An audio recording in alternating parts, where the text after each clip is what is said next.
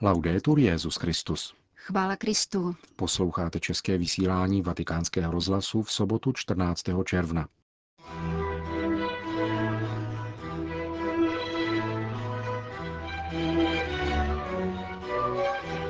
Na svatopetrském náměstí dnes papež František přivítal členy Italské konfederace bratrstev milosrdenství.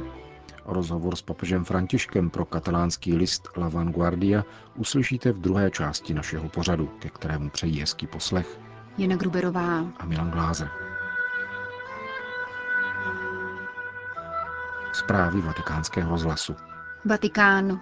Dnes v poledne se papež František setkal na náměstí svatého Petra se 30 000 členy fraternit milosrdenství z celé Itálie. Bratrstvo milosrdenství bylo založeno právě před 770 lety, roku 1244 ve Florencii, aby ctilo Boha skutky milosrdenství vůči bližnímu. Jejich národní konfederace zahrnuje také fraternity dárcovství krve, založené v 50. letech minulého století. Bratrstva se věnují charitní, zdravotnické a záchranářské činnosti. Od roku 2013 působí také ve Svaté zemi, v Betlémě. V Itálii sídlí na 700 místech a do jejich činnosti je dobrovolnicky zapojeno na 670 000 lidí. Papež František ve své promluvě připomněl, že bratrstva milosrdenství jsou starobylým výrazem katolického laikátu a jsou na italském území pevně zakořeněna. Veškerá vaše služba čerpá svůj smysl a formu ze slova milosrdenství. Latinské slovo misericordia totiž etymologicky znamená dát srdce ubožákům, těm, kteří jsou v nouzi a trpí. Právě to učinil Ježíš, pokračoval svatý otec.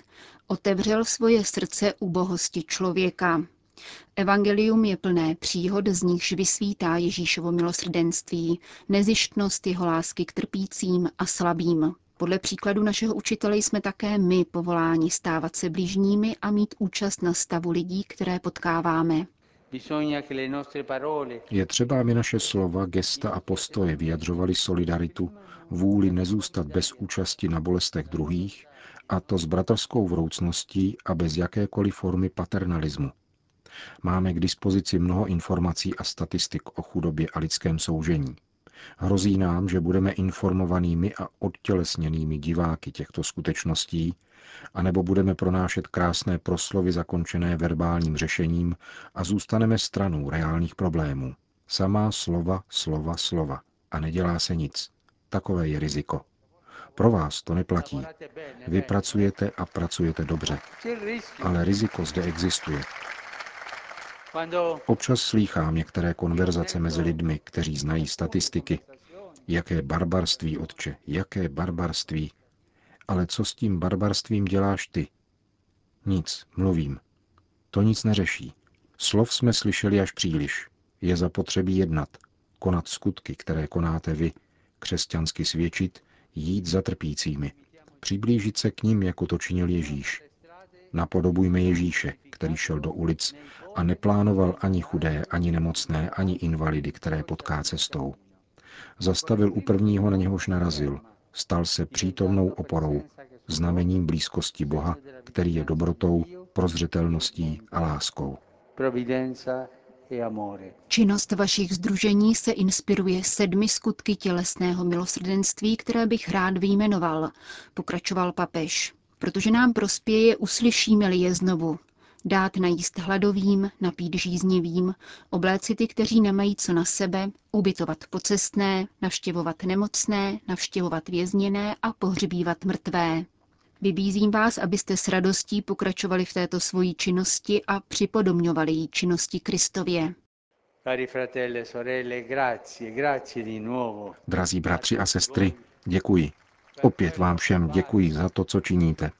Pán vám žehnej a Matka Boží opatruj. A prosím, nezapomeňte se modlit za mne. Já to také potřebuji. Loučil se papež František se členy Italské národní konfederace fraternit milosrdenství, kteří dnes přijeli do Věčného Města.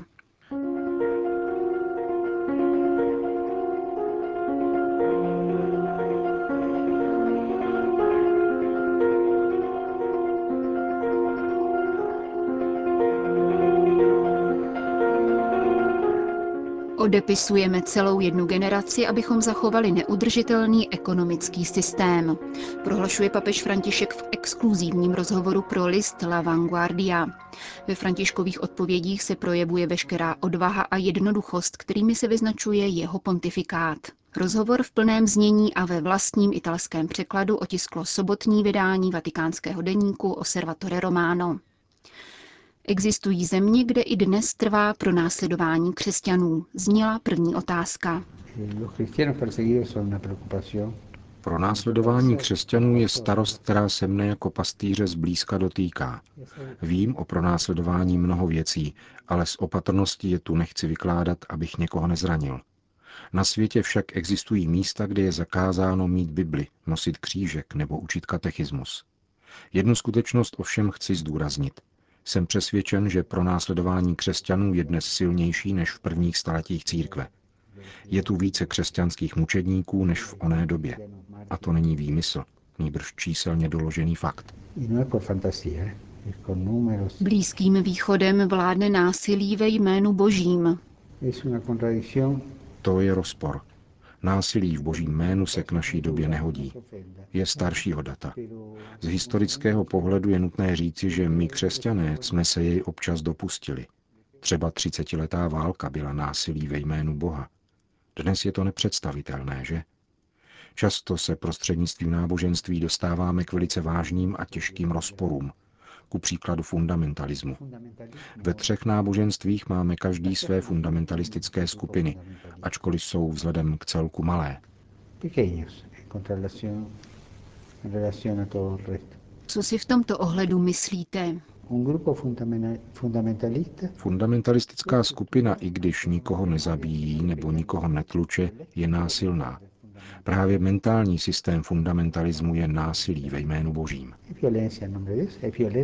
Nikdo o vás říká, že jste revolucionář. Asi bychom měli zavolat skvělou italskou zpěvačku Mínu a říci jí: vem si tu dlaň, cikánko, aby mi z ruky vyčetla minulost. Kdo ví? Ta největší revoluce pro mne znamená jít ke kořenům, rozpoznat je a zjišťovat, co tyto kořeny říkají dnešku. Revolucionář jdoucí ke kořenům není protimluv. A nejen to, myslím, že právě toto je způsob, s jakým se stotožnit a jak uskutečnit opravdové změny. V životě nelze nikdy pokročit, pokud se nevrátíme dozadu. Pokud nevím, odkud pocházím, jak se jmenuji, jaké kulturní nebo náboženské jméno nosím. Mnohokrát jste porušil bezpečnostní protokol, abyste se přiblížil lidem. Vím, že se mi něco může stát, ale je to v rukou božích. Vzpomínám si, že mi v Brazílii připravili zavřený papamobil s průhlednými skly, ale já přece nemohu zdravit lid a říkat mu, že ho mám rád, když jsem v krabičce od sardinek, byť křišťálové. Připadám si jako za zdí. Je pravda, že se mi něco může stát, ale buďme realisty. Ve svém věku nemám co ztratit. Proč je důležité, aby byla církev chudá a pokorná? Chudoba a pokora jsou jádrem evangelia, což míním v teologickém, nikoli sociologickém smyslu. Bez chudoby nelze evangeliu rozumět, avšak je nutné ji odlišovat od pauperismu. Myslím si, že Ježíš chce, aby biskupové nebyli knížaty, nýbrž služebníky. Co může církev udělat, aby zmírnila rostoucí nerovnost mezi bohatými a chudými? Je dokázáno, že potravinami, které přebývají, bychom mohli nasytit hladovějící lidi. Při pohledu na fotografie podvyživených dětí z různých částí světa se člověk chytá za hlavu a nechápe, jak je to možné. Myslím, že žijeme ve světovém ekonomickém systému, který není dobrý. Ve středu jakéhokoliv hospodářského systému má být člověk, muž a žena, a vše zbývající má tomuto člověku sloužit. Avšak my jsme do středu umístili peníze, zboštěné peníze. Upadli jsme do hříchu modloslužby. Uctíváme peníze. Ekonomii žene vpřed dychtivost po stále větším zisku, čím se paradoxně podporuje skartační kultura. Odepisují se mladí lidé, protože se omezuje porodnost. Odepisují se staří lidé, protože už nejsou k ničemu, nevyrábějí a jsou pasivní třídou. Podpisem mladých a starých lidí odepisujeme budoucnost národa, který mladí lidé svou silou nesou vpřed a staří mu dodávají moudrost, uchovávají jeho paměť a mají ji mladým lidem předávat.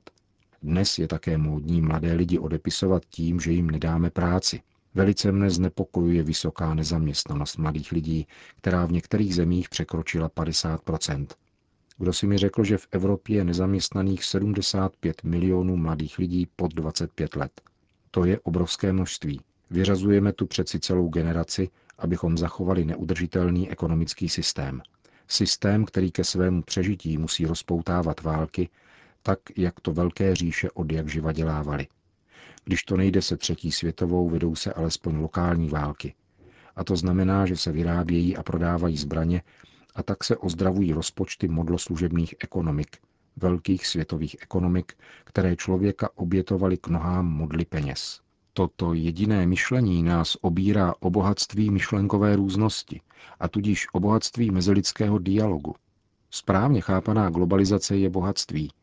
Špatně chápaná globalizace je taková, která ruší rozdílnost. Je jako koule, ve které všechny body leží ve stejné vzdálenosti od středu.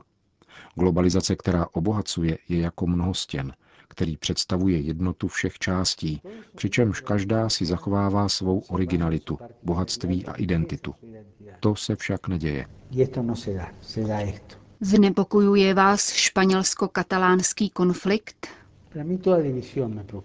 Znepokojuje mne jakékoliv rozdělení. Existuje nezávislost v důsledku emancipace a nezávislost v důsledku štěpení. Příkladem pro první typ nezávislosti jsou ku příkladu americké státy, které se emancipovaly od evropských zemí. Nezávislost národů získaná štěpením je častokrát dána očividným rozpadem, ku příkladu v bývalé Jugoslávii. Jistě existují národy s natolik odlišnými kulturami, které by nepřilnuly ani lepidlem. Jugoslávský případ je jasný, ale ptám se, zda je to natolik zřejmé pro jiné národy, které dosud žili spolu. Je nutné se zabývat případem od případu. Skotsko, Padánie, Katalánsko. Najdeme tu oprávněné případy a jiné, které takové nejsou. Ovšem s rozpadem státu bez předchozí vynucené jednoty je třeba nakládat v rukavičkách a je nutné analyzovat všechny jeho aspekty. Minulou neděli nebylo snadné zorganizovat modlitbu za mír, která byla bezprecedentní událostí jak pro Blízký východ, tak pro celý svět. Jak jste se cítil? Víte, že to nebylo lehké, protože jste se toho účastnil a z velké části vděčíme za úspěch také vám. Cítil jsem, že je to cosi, co nám všem uniká. Tady ve Vatikánu 99% lidí říkalo, že se nic neudělá. Potom ono zbývající 1% začalo narůstat. Vnímal jsem, že jsme tlačeni k něčemu, co nám nepřišlo na mysl a co postupně nabývalo tvaru. V žádném případě to nebyl politický akt, to jsem vnímal i hned, nýbrž akt náboženský. Otevřít okno do světa. Proč jste se rozhodl střemhlav vrhnout do onoho oka cyklónu, jakým je v současné době Blízký východ?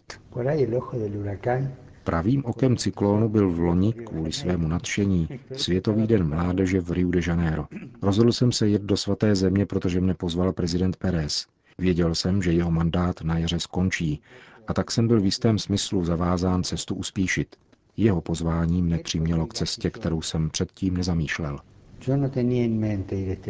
Proč je pro každého křesťana důležité navštívit Jeruzalém a svatou zemi? Kvůli zjevení. Pro nás tam vše začalo. Je to jako nebe na zemi. Předzvěst toho, co nás čeká na onom světě, v nebeském Jeruzalémě. Říká papež František v rozhovoru pro katalánský deník La Vanguardia. Jeho další pokračování uslyšíte v některém z našich příštích pořadů.